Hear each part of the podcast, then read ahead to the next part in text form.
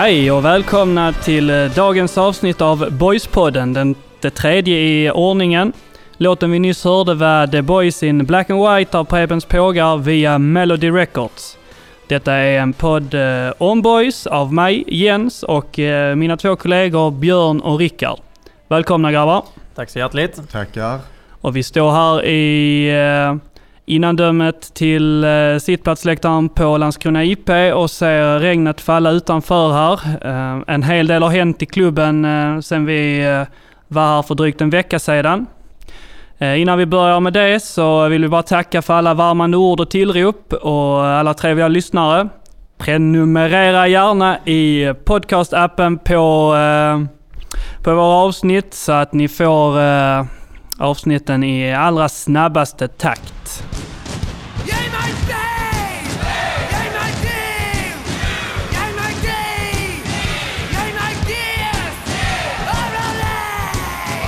Vi står som sagt här nu och eh, Boys eh, spelade i eh, uh, går kväll mot Brage. Det slutade hela 5-1 till Brage och Boys gjorde kanske sin sämsta om möjligt insats för hela säsongen och eh, nu är det många som ropar på Agims avgång. Björn, vad har du att säga om eh, tränarsituationen? Ja, vad ska man säga? Jag tycker att... Ehm, jag tycker det är synd att det har gått till denna, till denna situation som det vi är i just nu. Alltså, det, är väl, det är väl inget att sticka under stol med. Det, det krävs en förändring om inte Agim själv lyckas få till den förändringen. Eh, vilket jag alltid har hoppats på liksom, så tycker jag väl att, eh, att man inte har mycket val än att, än att hitta någon annan tränare. Men frågan är då vem man kan hitta, vad den eh, tränaren kan tillföra, vad man får ut av det hela. Så det, det är ju ingen garant för att en succé eller ett nytt kontrakt bara för att man byter tränare. Eh, jag vet ju också om att, att Agim eh, har det i sig eh, för att leda den här klubben. Eh, så att, eh, jag tycker det är lite synd att man har hamnat här i detta läget. Eh, vårsäsongen är, är återigen en fin säsong eh, som eh, som man spelar rätt så väl och, och väldigt nära poäng men lyckas inte få till det. Kanske lite naivt spel och så här. Det får ju kanske då Agim ta på sig men eh, nu har ju hösten sett betydligt sämre ut och det, det krävs en förändring. Och Rickard, eh, matchen nu senast, eh, är det det lägsta vattenmarket i eh, Agims eh, boys historia? Ja, så det får man ju säga. Man kan ju inte prata bort 1-5 borta mot, eh, mot Bragar. Så att eh, det får jag nu säga att eh, det är nu hans största debacle som, som tränare i, i Landskrona Boys.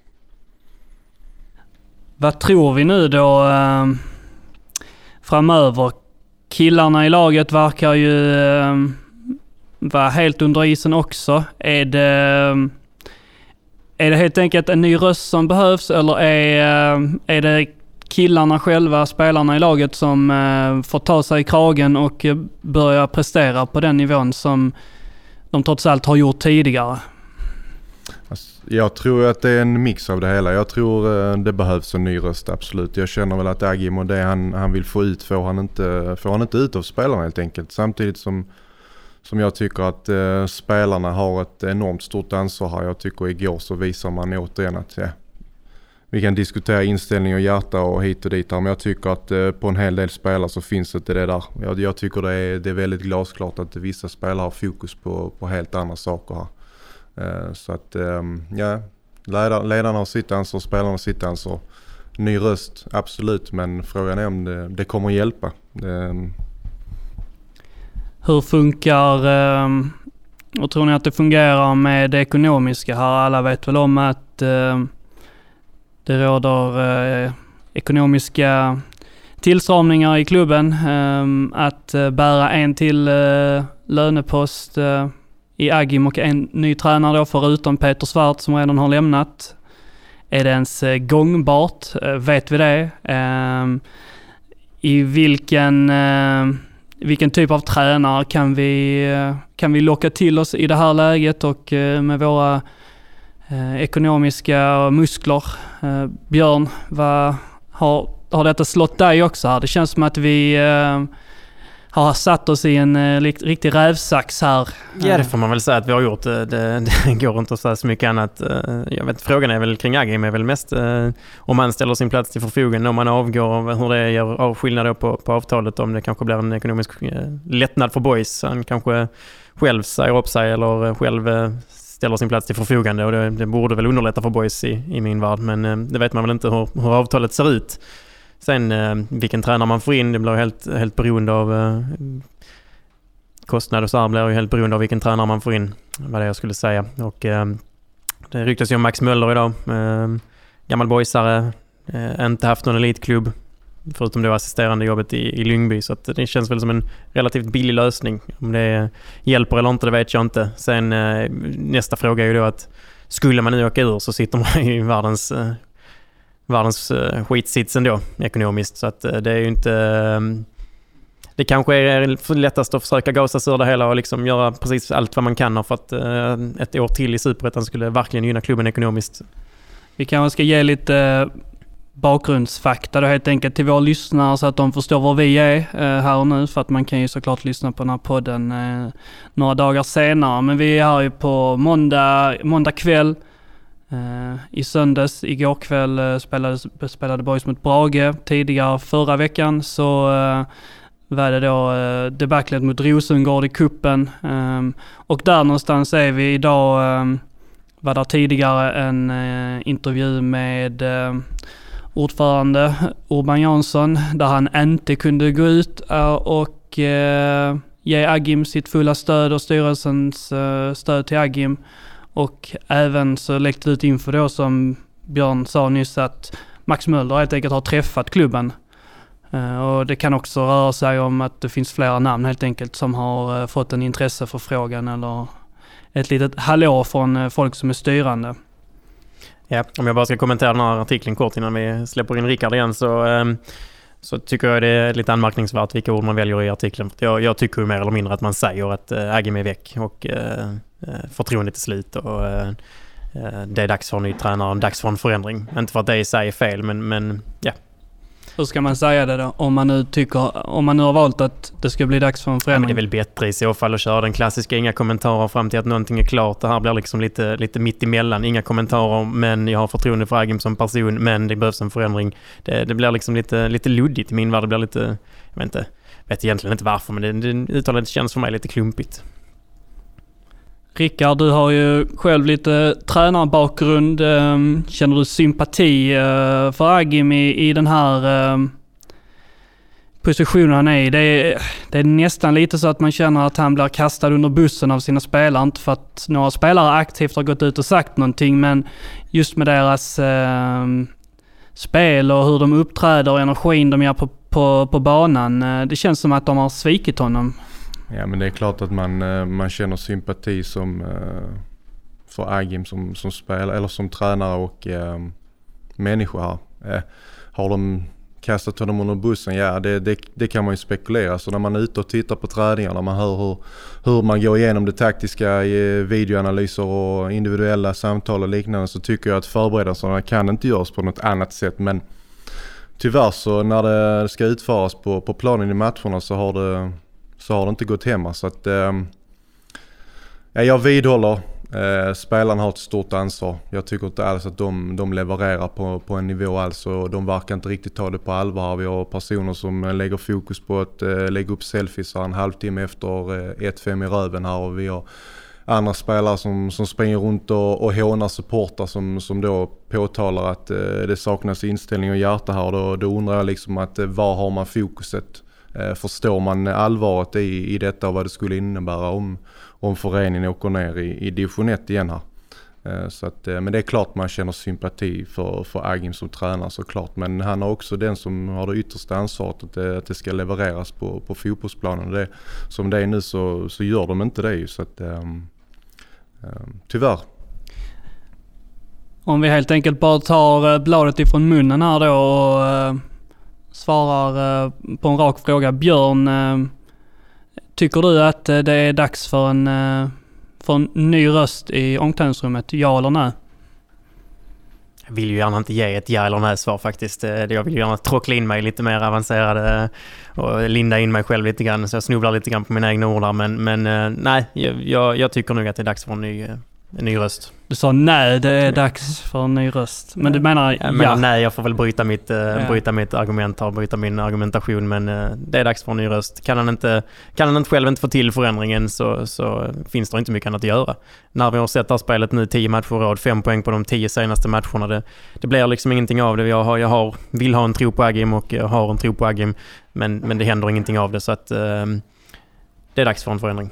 Vad är det du, eh, vad är det du vill se av nästa tränare då som du eh, kanske känner att Agim inte kan ge i, i det här läget? Det är lite det jag känner att jag inte eh, kan riktigt se någon annan som egentligen kan, kan bära den här framtidstron som man hade under Agim. Det, det kändes ju väldigt bra när han skrev på ett nytt tvåårskontrakt i våras. och Man tyckte ändå att eh, spelet stämde och eh, det var hade bra förra året. liksom och- de, man har ju tagit, jag tycker klubben har blivit attraktivare, man har tagit steg framåt under Agims tid i klubben och eh, man har liksom lockat till sig spelare även om det känns som att det är spelare väldigt tajt knutna till Agim eh, som kanske då också kommer att lämna efter säsongen när, när Agim nu förmodligen får lämna. Eh, vilket då kanske är en nackdel. Men, men, men jag tycker man har tagit steg framåt. Jag tycker det har varit ett, ett bra jobb och Agim har liksom fått eh, supportrarnas förtroende och liksom nästintill varit eh, hyllad likt en gud här i, under stundtals eh, vissa perioder. Så att eh, hela den här drömmen om, om en om en större framtid brister lite grann, försvinner lite grann för mig nu i detta skedet när Agim försvinner. Sen vet man ju aldrig vem man får in eh, och hur det blir i fortsättningen. Givetvis kan man ju få in något nytt trevligt som, som kan ta drömmen vidare men eh, det känns lite synd. The dream is over som eh, Ja, lite som, Som- för United och alla andra lag man följer. fint. Eh, Rickard, eh, Agim lämnar, ny röst in. Ja eller nej? Eh, ja, det behövs en ny röst in men det är också under förutsättning att, eh, att man väljer ska säga, rätt namn och rätt namn. Att det kommer in en, en, eh, en person som, som kan förändra till det. Det är, det är väldigt svårt och det är bara att titta liksom tillbaka i, genom alla år när man byter en tränare så här att eh, allt som ofta så blir det en eh, injektion väldigt eh, väldigt kort här men på det långsiktiga så brukar det eh, rinna över liksom bort. Det är bara att ta ett exempel här nu i, i Superettan. Vi har Jönköping, du har eh, Gävle, eh, bytt tränare. Fick en liten kick i början, går ännu sämre nu här. Så att det, det är klart att det är, det är en liten gambling här med, med en ny tränare men ja, det behövs en ny röst. Sen om det räcker hela vägen det, det är frågan. Det gäller att få in en person som som framförallt kanske skapar energi för spelarna att tro på det igen. För att där eh, känner jag att spelarna inte tror på det längre. Mm. Ja, men jag backar tillbaka. Jag känner att jag kanske inte riktigt svarar på min fråga nu till slut. Men eh, det var väl eh, som Rickard säger, man behöver ha en ny röst för att få in lite energi. Det är ju det är just i det kortsiktiga perspektivet. Eh, sen eh, tappar jag orden här nu. Eh, helt och hållet. Då kan jag väl flika in då att det jag skulle vilja säga är viktigt är väl att vad som än händer. Jag, jag tycker väl att eh, Agim är, eh, han är en väldigt bra tränare. Ehm, hans, Agims nästa jobb kommer antagligen vara större än Landskrona Boys. Ehm, så pass bra har han ändå gjort eh, detta arbetet men bara för att man är en bra tränare betyder inte det att man är rätt man på rätt plats. Eh, det kanske helt enkelt behövs någon annan att föra detta vidare nu och framförallt inte rasera allting som har byggts upp eh, under de här åren eh, med Agim. Där tycker jag också att det är viktigt att den som nu kommer in, om det kommer in någon, att det är ju en kortsiktig lösning först och främst. Det är klart att man helst hade velat se någon som går in och skriver på ett treårskontrakt och så eh, är allt frid och fröjd. Men nu är det ju bara att tänka långsi- eh, kortsiktigt. Vi ska bara klara detta kontraktet. Eh, jag hade jättegärna sett någon, inte det man kanske nödvändigtvis kallar för ett spännande namn, utan jag hade bara velat ha någonting klassiskt och säkert. Spela 4-4-2, använd dina zonförsvar, Eh, ligg rätt, eh, utnyttja det ni är bra på, kontra, använd farten eh, och rädda kontraktet. Få miljonerna man får av att spela andra säsongen i Superettan och bygg vidare på det. Och sen får man hylla Agim i efterhand istället för att han ändå har tagit upp klubben ifrån avgrunden på något sätt. Men eh,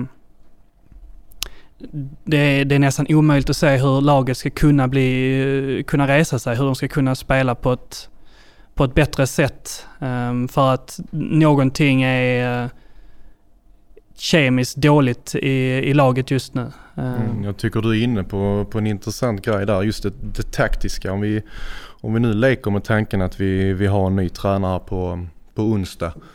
Hur resonerar den personen? Hur ska han taktiskt eh, lägga upp det och förändra? För att eh, vi ser ju nu här senast i, mot Bragar att defensivt så, så läcker det. har ju läckt hela säsongen här. Nu släppte vi in fem stycken här. Och, eh, frågan är, jag vet att vi har varit inne på det tidigare men har vi, har vi ett material för ett 4-4-2? Eh, har vi de spelarna som är beredda att ta det här jobbet? Alltså de har inte varit beredda här nu under, efter uppehållet och frågan är om de gör det under en ny tränare. Eh, jag känner att kunskapen är, är väldigt bristande på, på en del spelare i, i spelförståelse och attityd. Så att eh, ja, om det kommer in en ny tränare så har han en eh, en väldigt svår uppgift framför sig men samtidigt så inspirerande och lyckas han, lyckas han att hålla oss kvar i, i superettan så, så lär väl han också bli lite helgonförklarad. Det kan man ju tänka sig i alla fall. Men eh, du var inne på det tidigare också Jens, då med att eh, det är ju eh, kanske just de här äldre, äldre rävarna, eller äldre och äldre behöver det inte vara, men man, man eh, vill gärna ha in en spelare eller en tränare med rutin som, ehm, som vet vad det gäller och kanske gärna har liksom fightats i, i botten tidigare och just det här ligga här nere och kriga och gneta om varenda liten poäng, varenda liten duell. Liksom. Det är väl kanske det man vill ha in. De här Roy Hodgson och Sam Allardyce eller de andra rävarna som eh, Premier League-klubbarna plockar in när man ska rädda säsongen och, och nå miljonerna. Det är väl lite Vem, samma sits eh, boys har hamnat. Ja. ve- Vem är den svenska Tony Pulis då? Lämnar den till dig Rickard. Conny Karlsson? Ja, Conny Karlsson, ja alltså det hade ju varit någonting. Alltså, ja, alltså hade man fått eh, bara välja och vraka så hade jag väl gärna sett en, eh, en tränartyp som eh, Tom Prahl. Har mycket erfarenhet, har varit i, i både liksom i situationer när han har tagit lag till, till guld men även i kniviga lägen och har ju framförallt erfarenhet och, rutin på, eh, på de situationer som, som vi finns i nu. Så att eh, Tom Prahl hade jag nog eh, tackat ja till. Ja, Mhm. jag, jag bollade upp eh, Pelle Olsson tidigt när, när vi började spekulera detta. Men tydligen så är han tränare i Sandviken. Um, alltså inte bandyklubben då, utan fotbollslaget. Tydligen. Mm. Tänka sig. Tänka sig. Ja, men det känns gärna som ett intressant namn. Just, just en sån typ av, av eh, äldre rutinerad herre med mycket erfarenhet från elitfotbollen och så. Men nu verkar det ju... Det enda namnet vi kan förhålla oss till eh, som har läckt ut i media är ju Max Möller, ursäkta. Och eh, vad har vi på Max Möller? Ja, först och främst är det väl egentligen raka motsatsen till de namnen vi pratar om. Eh, vad gäller rutin i alla fall. Som, som tränare så eh, har du lite koll på läget där Rickard?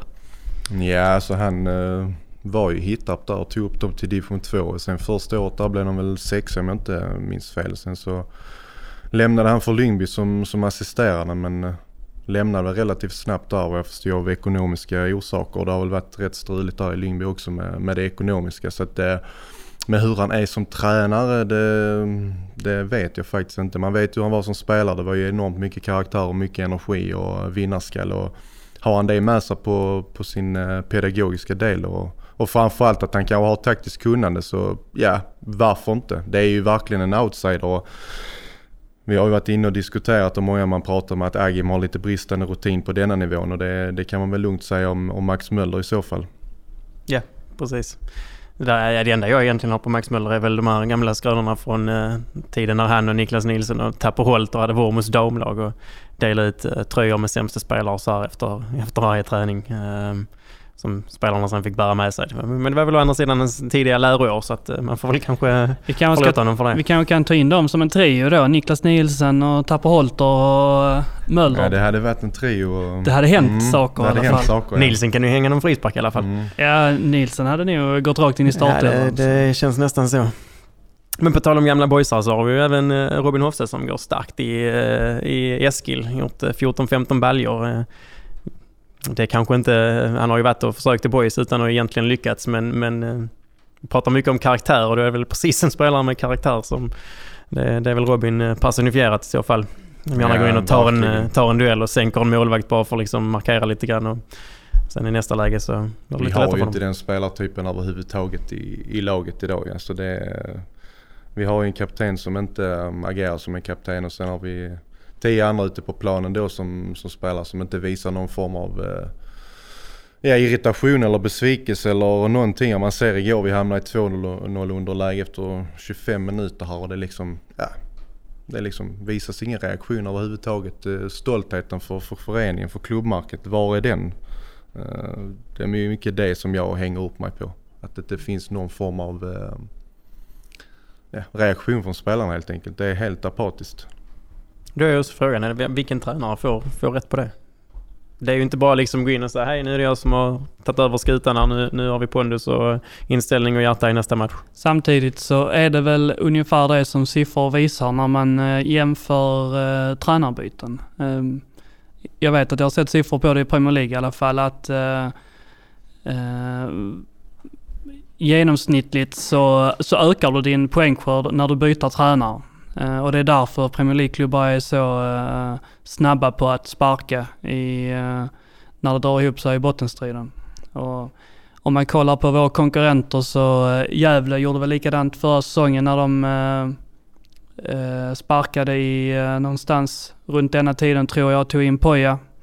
Poja gjorde ju succé och tog, tog över Göteborg. Nu är Poja såklart helt på andra hållet av vad vi då inbillar oss är det bästa för Boys eh, del just nu då att det är någon eh, form av simpel och klassisk 4-4-2-tränare. Poja har ju såklart en helt eh, egen filosofi. Det vi pratar om också om eh, Max Mölder då, om hans tränargärning och eh, sådär. Jag ska inte inbilla mig att jag har alldeles för mycket koll men det jag har läst och hört och eh, fått till mig så skulle jag, så ser jag honom lite grann som eh, Eh, som den här nya lite tyska moderna varianten av tränare, Nagelsmann och Klopp och Tuchel, de här eh, lite modernare typerna där det är mycket, mycket fart och frenesi men också, eh, också mycket med återerövring och eh, ett högt positionsspel, ett högt försvarsspel. Eh, jag tror att det är den typen av fotboll han eftersträvar. Sen så är, han väl tillräckligt ung för att ha kunna göra någonting nytt så att säga. Men jag är relativt säker på att det är där någonstans han har sin eh, ideologi, sin, eh, sin fotbollssträvan. Eh, vilket i sig inte är så jättelångt ifrån vad Agim försöker göra. Det är hög press och det är tidig, eh, tidig återerövring av boll och så vidare. Ja, nej men det, jag har inte heller någon vidare jättekoll på honom. Jag har pratat med några spelare han har haft i Boys ungdomslag och de, de är väl lite inne på samma spår. Att det är, det är mycket go, mycket energi, mycket löpningar, mycket vilja liksom. Det, det göra jobbet ordentligt och som du säger, det är kanske en, en lite mer modern tränare. Inte, inte mycket mer modern än Aggie, men en, en, en hyfsat modern tränare för stunden liksom och um, som spelar en ehm, vad man kanske kallar en attraktiv fotboll och så här. Det, det jag mer ställer mig frågan till. Jag tänker inte döma ut honom här och nu utan eh, det jag mer bara ställer frågetecken kring till här är väl eh, just rutinen och, och eh, att han inte har varit i den här sitsen tidigare. Att han inte har varit i en elitklubb tidigare. Ja, nej, det, man kan väl sammanfatta det så att det gäller att få in en tränare som kan lösa detta så att vi håller oss kvar. Sen vem det är som gör det, det, det känns som det kommer i, i andra hand. Så att jag hoppas att styrelsen fattar rätt beslut här kring eh, valet av ny tränare. För det känns väl som att det är mer en tidsfråga när det Ja. sker. Prata om styrelsen, jag kan ju faktiskt inte lämna den här diskussionen utan, och, eh, utan att involvera den eh, gamla styrelsen också för att jag tycker trots allt att de har en ganska stor skuld i det hela och den här säsongen har utvecklats så gott. Liksom. Det var en oerhört turbulent höst och sen försäsong också där inte, inte från in i mars som, som det blev en förändring på styrelsenivå. Liksom. Och det är klart att det har satt sina spår i, i både klubb och trupp och alla involverade. Liksom. Så jag tycker trots allt att de inte ska Eh, Man ska inte lämna den här diskussionen utan att ha det med sig. Det, det behöv, man behöver fundera lite grann på vilket ansvar de har i det hela. Ehm, försvann ändå ett par spelare, man blev av med Ivo och- och Rasmus Alm som var väldigt tongivande förra året. Och ja, var det ansvaret ligger behöver vi kanske inte prata jättemycket mer om. Men man bör fundera lite grann kring vilket ansvar som den gamla styrelsen hade i det hela. Absolut. Eh, samtidigt så kan man ju också vända på det och säga att det var ju Agim eh, stod väl inte direkt på, på barrikaderna och även om kanske ingen av oss heller var den som stod eh, längst fram med facklan så var vi alla för ett byte av, av styrelsen. Men det hade ju inte speciellt mycket med spelet på planen att göra utan det har, har ju att göra med, med vilken, vilken värdegrund man, man driver en klubb på och på vilken moralisk grund man kan, eh, man kan stå och bedriva styrelsearbete eh, på. Och eh, samtidigt så har den nya styrelsen står ju och faller med spelarna och ledarnas prestation och i nuläget så står ju styrelsen också och faller för att den ett icke nytt kontrakt kommer ju att svida hårdast nästan på styrelsen för att eh, det kommer bli svårt för boys att resa sig om det nu blir så att fallet fortsätter här. Ja så är det ju. Jag menar, det, den här turbulensen har ju inte lagt sig. Alltså den har ju hela tiden varit och, och gått i bakgrunden här. Det, det finns så mycket man kan gå, gå in på här men det, då skulle vi nog behöva förlänga avsnittet här ikväll med ett par timmar. Så att, men det är klart att det, det är nog inte en jättestor faktor. Men man kan ju inte bortse från att det ekonomiska det, det skapar helt andra förutsättningar. Det är bara att titta runt om i, i klubbar här. Vilka är det som har det bäst ställt? Det är ju det de som har de ekonomiska förutsättningarna.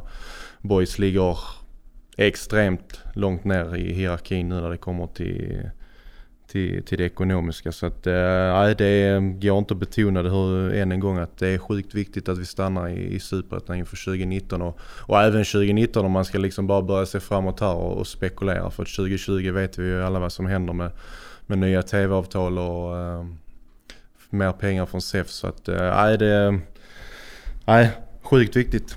Men helt ärligt, vad, vad händer om Boys trillar ner? Alltså, ja. Jag tror inte att det kommer hända sådär jättemycket. Jag tror äh, att äh, styrelsen har ju redan gått ut rätt tidigt under, under året och redan förberett en, budget och planering både för Superettan 2019 och Division 1 2019. Så jag tror inte att äh, det kommer Budgetarna hända. hålls ju aldrig ändå. Nej, så är det. det. Det är klart att det kommer förändras. Det, det håller jag med om. Men jag tror ändå att det finns någon plan för för även för division 1. Så att, men det är klart att det, det är tungt det är en liknande situation tycker jag 2014 när vi åker ner. Eh, ekonomin var, var lika usel då. Eh, men det, det förträngs rätt snabbt där att eh, det är inte så att ekonomin har varit dålig här sista ett, två åren. Utan det har varit ett väldigt långsiktigt problem som man valt att eh, hela tiden ignorera. Alltså oavsett om vi åker ner så kommer det ju handla om att vi kommer tappa kanske, det kommer röra sig på 10 spelare som kanske lämnar och det betyder att det kommer vara runt 10 spelare som kommer komma in. Så hur vi än vänder och vrider på det, om vi åker ut så kommer vi, kommer vi stå här med ett nytt lag och ett nytt lagbygge. Kanske då utan äh, Agim dessutom. Kanske ett läge då att satsa på de, på de yngre förmågorna. Alltså att man tar ett Som egentligen att, inte har äh, visat att de är tillräckligt bra. Nej, äh, så är det. Det är helt rätt. Det, det håller jag med om. Men kanske är det så att äh, man får ha äh, en hel del mellanår här och, och fokusera på att hålla den här, vad är det, 40-procentiga antalet egna produkter i A-truppen. Nu ska vi akta oss för att bilda någon sorts klagomur här för nu för att vi... Det, det blir ju mycket negativt eh, snack Jag tänkte och så ändå vidare. när vi får spela in ett avsnitt efter en seger. Du. Ja, det hade varit Det jävligt. väntar vi på. Eh, Men jag, jag kollade lite, jag skrev upp lite siffror så här tidigare idag och eh, kollade lite på säsongen. Bara testa er här nu. Eh, Om vi räknar bort segrarna mot Gävle som är det överlägset sämsta laget i serien. Vet ni vilket datum vi tog vår senaste seger i så fall? Det är mot Varberg hemma. Värnamo hemma. Förlåt, Värnamo hemma ja. I april någon gång. 28 april. Förutom, så att vår senaste seger förutom mot eh, det då sämsta laget som vi har hunnit ta två dubbelsegrar mot, Gävle. 28 april. Det är rätt många matcher alltså. Mm, och Södra där borta i andra Ja, precis. Ja, och det är det om man räknar på våra, våra segrar, var vi har tagit våra poäng. Vi har slagit Gävle gånger två. Som jag ska säga då, otroligt dåligt lag. Kommer säkerligen eh, åka rakt ut. Vi har slagit eh, J Södra, som nu har sparkat sin tränare. Vi har slagit Värnamo, som när vi mötte dem var otroligt dåliga. Som nu har eh, varvat in 6-7 spelare och är ett mycket bättre lag. Det är våra segrar. Vi har, vi har slagit de ungefär tre sämsta lagen förutom oss själva. Vi har inte tagit en enda poäng på hela säsongen som jag kan komma ihåg som vi inte har förtjänat. Våra motståndare måste kunna eh, ha suttit i omklädningsrummet fyra, fem gånger och liksom kollat på sig och sagt här förtjänar inte vi en poäng. Här fick vi en poäng ändå. Ja det har de väl uttalat sig om också några, eh, Eh, presskonferenser efteråt just att de påtalar att ja, vi tar poäng här på, på Landskrona IP då. Det är mm, skänk från ovan. Så att, ja, men så är det ju i slutändan. Det, det gäller att vinna matcher och ta poäng. Och det, vi kan ju stå här och snacka hur mycket som helst om att eh, vi har haft 20 avslut hit och, och de andra har haft två och så. Men ja, gör du inga mål så, så vinner du inte matcher. Jag ska eh, berätta ett eh, litet drömscenario som jag har föreställt mig här. Och det är att eh, vi plockar in eh, en, en, en snubbe, vilka som helst, jag behöver inte säga några namn, men eh, vi snackar med någon sponsor som eh, liksom täcker den här kostnaden nu för, för en bra tränare. Betalar han 60 lök i månaden, klarar han kontraktet så får han en bonus. Och så fixar vi ett nytt fixar vi en ny tränare efter säsongen eller eventuellt så fortsätter den här grabben då. Till nästa säsong så gör vi klart med Jonas Olsson, Rasmus Lindgren, Rasmus Lindgren och eh, Farnerud. Och så har vi helt enkelt någonting nytt att börja på. Det kommer in mer sponsorer, folk vill, folk vill sponsra de här kontrakten. Folk kommer vilja spela med de här tre spelarna.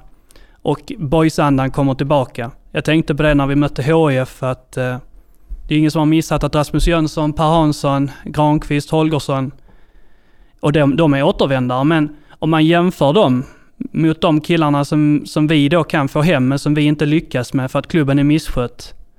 Granqvist är ju från Påarp, eh, Per Hansson är från typ Vejby, Rasmus Jönsson är från Viken. Våra tre killar, de är fostrade här sedan de var småbarn. Det är lite skillnad ändå. Så är det ju såklart. Boys har ju alltid haft en, en väldigt fin historia av att leverera um, duktiga fotbollsspelare. Tyvärr har väl väl också gått lite grann i stå här nu. Uh, just om man talar om dem från, från egna ungdomslagen liksom. Det är väl Erik Andersson senast kanske. Men uh, ja, det är ju ett drömscenario de målar upp givetvis. Uh, mm. Fanerud, det... Vad gör du? Är det HIF eller blir det är Boys? död för mig. han har provtränat i HIF. eh, jag är tycker inte heller det är mig. snyggt.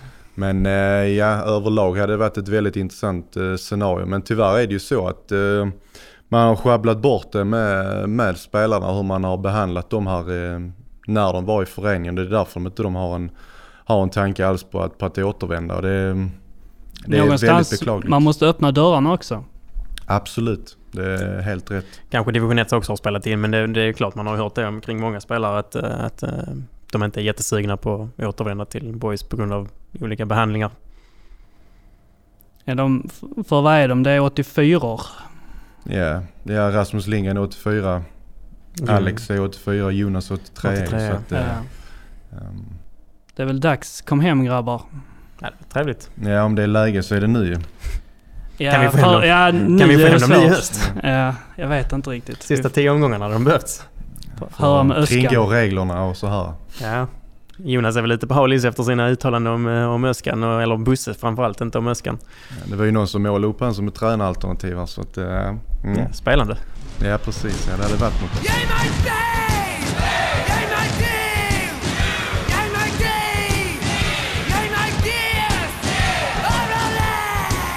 Om vi eh, blickar lite framåt eh, nu då oavsett eh, om det är Agim som tränar oss eller inte så är det ju Norrby på, på söndag. En otroligt viktig match. Norrby ligger två poäng framför. Förlorade i, igår mot AFC. Går vi... Om vi vinner så kommer vi klättra förbi. Om vi förlorar så kommer vi bli fast cementerade.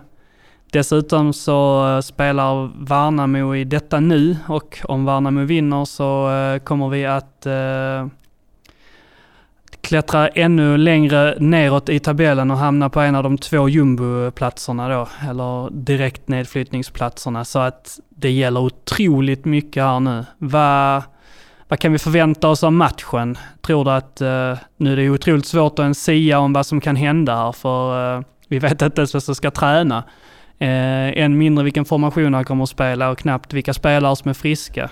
Det blir Mm. jättesvårt med det läget man är i just nu. Det kan man ju också spekulera i. Är det, är det, rätt att byta tränare just nu? Det är möjligt att man behöver in en, en ny röst till på söndag. Liksom, att det kanske är det som, som gör skillnaden. Det är, ju, det är ju en otroligt viktig match. En riktigt klassisk sexpoängsmatch. Där, och Det en ångestladdad match kommer det vara. Det är så att säga en lång, eh, en lång eh, ve- matchvecka också då. Det är en söndagsmatch. Så att på det sättet är det idealiskt att eh, man kan hinna få in en ny röst och implementera vissa saker. Eh, så att möjligheten finns där att eh, faktiskt göra ett byte och kanske få någonting positivt av det. Att kunna få en förändring redan Mm. till på söndag. Ja, det, är- det är fullt möjligt att det är så faktiskt. Och, ehm, Då är det väl att ta tjuren med hornen och bara göra det. Men ehm, mm, nej, det känns som en riktig ångestmatch. Jag hoppas att det är mycket publik som kommer ut och stöttar boys där och, och liksom eh, hela vägen in i kaklet 90 minuter. För det här, det här gäller väldigt mycket.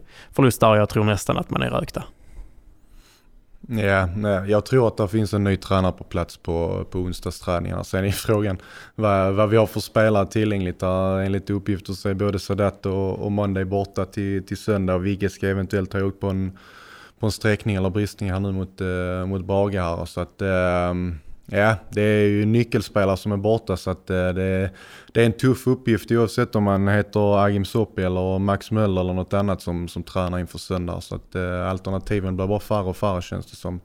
Men ehm, ja, nej, vi kan väl inte betona vikten av hur viktig matchen är. Så att ehm, eh, ja, det blir jävligt ångestfyllt. Vi har ju inte det bättre av att man ser att både J Södra och Värnamo leder dessutom. I för sig bra att Varberg kanske... Det är väl bra om Varberg torskar. Mm. Ja, usch.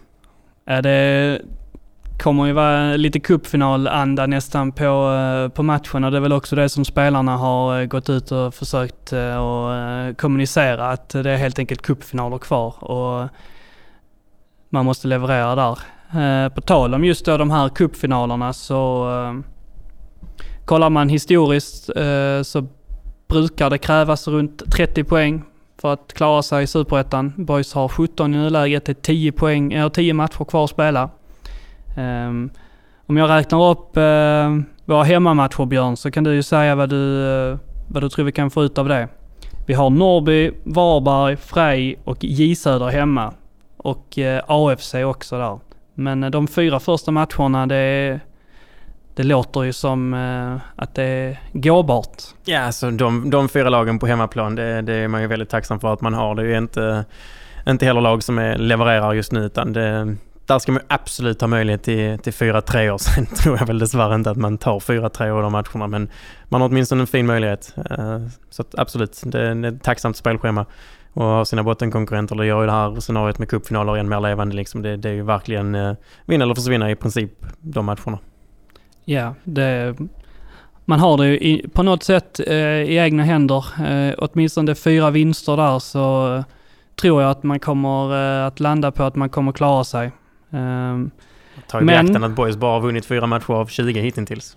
ja, eh, positiva är väl att vi bruk, har ju i alla fall slått de dåliga lagen så vi kan väl, kan väl fortsätta med det. Men om man vänder på eh, på pappret då, Rickard, så kan man säga att på bortaplan har vi Falkenberg, Öster, Örgryte, Halmstad och Gais eh, som är lite sämre. Men de fyra lagen jag räknar upp först ligger eh, åtta och uppåt.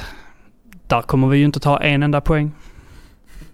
Nej, Alltså känslan så här på förhand är ju inte optimistisk när man ser, när man ser det spelschemat på bortaplan. Men eh, ehm, jag är av den eh, åsikten att man alltid ska gå in och, och hoppas och tro på det bästa. Så, men eh, är man realistisk mer så Gais känns det som det enda um, möjliga um, laget som vi kan knipa poäng på här. Eh, I övrigt känns det um, väldigt tungt. Möjligtvis Örgryte också. Det känns som de är väldigt mycket berg och dalbana. Och kan vi få en liten positiv trend här så är väl inte det omöjligt också. Men nej, det bortaschemat ser otroligt tufft ut på förhand.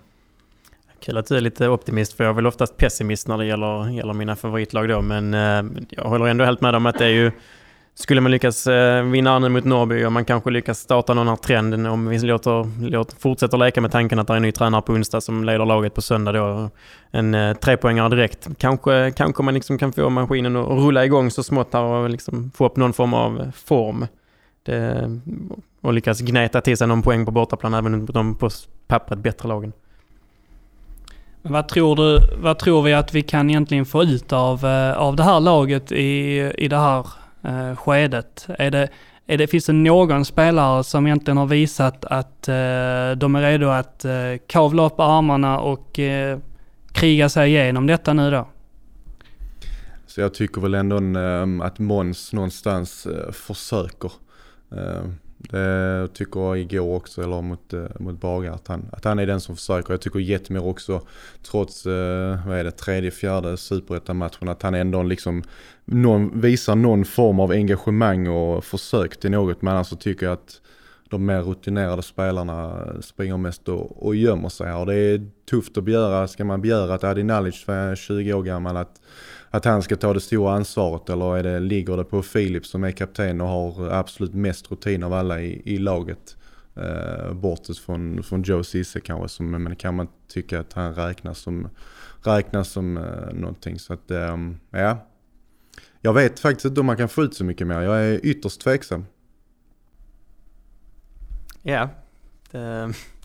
kan, den känslan kan man ju absolut ha förståelse för. Det, det är ju, har ju sett, sett håglöst ut. Det ser liksom ut som att jag, jag brukar ibland ha en känsla när jag tittar på, på vissa matcher, framförallt när det gäller de lagen jag är lite mer eh, intresserad av och engagerad i. Liksom att, ja, spelar inte, inte någon större roll vad de lagen sysslar med. De har det väldigt tufft att, att skapa målchanser medan de motståndarna liksom eh, ser mycket, mycket lättare ut. Det, jag vet inte om det är en bild jag har för, som, som den halvpessimist jag är i de lägena. Utan, eh, ja, den känslan har jag åtminstone helt och hållet med mig nu när man tittar på boys också. Brage igår, det var ju ett nummer för stort liksom och de, de, lyckades ju med precis allt de gjorde. Jag vet inte hur många gånger de kunde eh, ha fina kombinationer på offensiv planhalva, dra en gubbe, vända in, ha ett skott som liksom eh, väldigt nära på att smita in och så här. Det var ju inte direkt boys nära av att lyckas med. Ja, och nu ska vi inte ägna oss åt tung taktisk eh, analysering här nu, men eh, en sak som var uppenbar var att Boys ytterbackar kliver alldeles för högt upp i nuläget för att Boys är för dåliga som lag, så vi tappar boll hela tiden. Så att det blir hela tiden oceaner att anfalla för bredvid våra mittbackar för att där finns inga, inga ytterbackar kvar och yttermittfältarna tar inte jobbet, har inte orken, är inte den typen av spelare. Och antagligen även våra mittfältare hamnar ur position och kan inte täcka upp för sina ytterbackar. Men vi är helt enkelt för dåliga och för, i för dålig form, för dålig kvalitet för att spela med den typen av höga positioner som vi försöker göra nu. Eh, det blir övertydligt. Framförallt då sätter vi in jätteunga Martin eh, som högerback eh, nu senast. Jakob. Och han gjorde väl helt okej, okay, men samma där. Han får ju samma instruktioner som de ger till Dennis och till Alfons. Att han ska trycka upp, han ska spela offensivt. Han blir, eh, blir slagen hela tiden och så kan man kontra där hela tiden istället. Och så har det väl egentligen sett ut hela säsongen. Det har ju varit, eh, de har varit väldigt blottade på, eh, på ytterzonerna här bakom, bakom ytterbackarna. Och det är lite ironiskt för att det var ju det när väl Boys spel stämmer så är det ju den delen man blir ganska hyllad för. Liksom. De fina, fina ytterbackarna som löper med upp och attackerar och blir ett nytt anfallsvapen för Boys. Eh, nu när, när spelet inte stämmer så blir det istället Boys akilleshäl. Nu, eh, Viktor Noring fick eh, chansen i eh, målet senast. Eh, Amor ryktas om att han var lite halvskadad, något i den stilen. Noring ska ju sägas gjorde en jättetavla mot eh, Rosengård i kuppen också, så det var nog inte att han hade spelat sig till den här chansen. Um, imponerar han på dig Björn? Jag ser, jag ser på mig att Rickard gärna vill svara på den här frågan. Han, eh, han har ett uh, lömskt leende här. Ja, nej men uh, alltså går man in och tittar på, på målen, första målet där, det går ju inte att snacka att det är ju ett klassmål här. Att man Ska man börja gå in och peta där varför man bara står med en eh, försvarsspelare mot två bagespelare kan man ju fundera kring här. Men jag tycker att, eh, vad har vi, hörnmålet där är det ehm, 3-1, 3-0. Där han eh, har bollen väl i händerna och tappar den och sen har vi 4-1 därefter. En vänsterfot som avslutar rätt eh, långt ut från, från vänstersidan och ändå lyckas den att hitta in här. Så att nej, han, alltså, han imponerar inte, han är tvärkass. Det finns inte mer att säga. Det är, ja, Ja, tyvärr så, um, så ser man en, um, en, en, skadad spelare uh, i målet. Och då menar jag inte skadad på fysiskt sätt utan uh, han är skadad i, i själen som fotbollsspelare. Tyvärr. Det, det sårar ju att säga. Uh, han hade en otroligt stor framtid men ja, han, han håller inte. Nej, Det var Däremot väl- tycker jag väl det är synd att lasta det hela, alltså lasta en 5 seger på honom som jag såg vissa gjorde på eh, lite diverse forum och så. Det, det Det är väl en bra Ja. lösning ändå. ja, jag jag vet inte om jag riktigt köper det. Jag håller väl med om att eh, han kunde ha agerat bättre som Rickard är inne på, men, eh, men att lasta målvakten enbart för en 5 seger det, Nej det ska man absolut inte göra. Det är klart. Det är mer om man skulle gå in detaljerat. Men det är klart att alla elva där på planen har sitt ansvar i. Så att, men ja, Nej, en, en bra målvakt hade inte räddat oss i, i det skedet ändå. Men, nej, absolut inte. men det, gör inte, det gör inte vår målvakt till bättre bara för det eh, heller. Det var väl eh, allt för denna gången eh, grabbar. Eh, ska vi eh, ta och gissa ett resultat nu då? Det har ju gått otroligt dåligt för oss. Och eh, man kan ju nästan knappt tro på, på segrar längre. Men Björn, eh, vinner vi på, på söndag? Jag har ju sagt 1-2, 1-2 att Boys då skulle slå HIF med 2-1 på bortaplan, att de skulle slå Brage med 2-1 på bortaplan. Nu får jag väl eh, ta och bryta mönster för det behöver Boys också göra. Så jag får väl vägleda dem här med mitt tips och säga att eh, det blir faktiskt 1-0 denna gången. Alltså jag känner mig duktigt pessimistisk så jag säger att eh, Norrby vinner tyvärr med 2-1.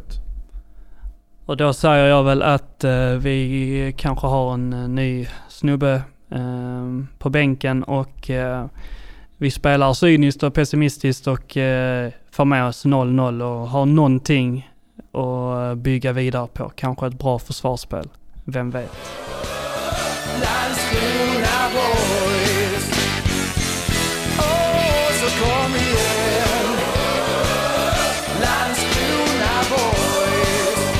Det var allt från oss. Ni har lyssnat på eh, avsnitt tre ur Boyspodden med mig Jens och eh, mina två kollegor Björn och Rickard.